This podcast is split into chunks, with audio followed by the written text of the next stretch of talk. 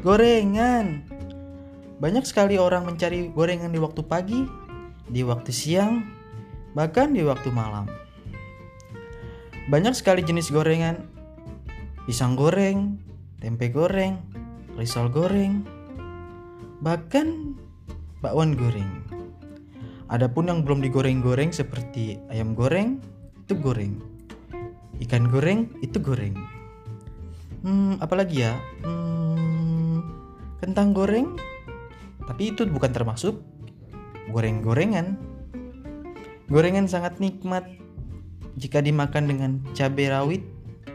Lebih nikmat lagi dimakan dengan cabai-cabean. Goreng-goreng, selamat menggoreng-goreng.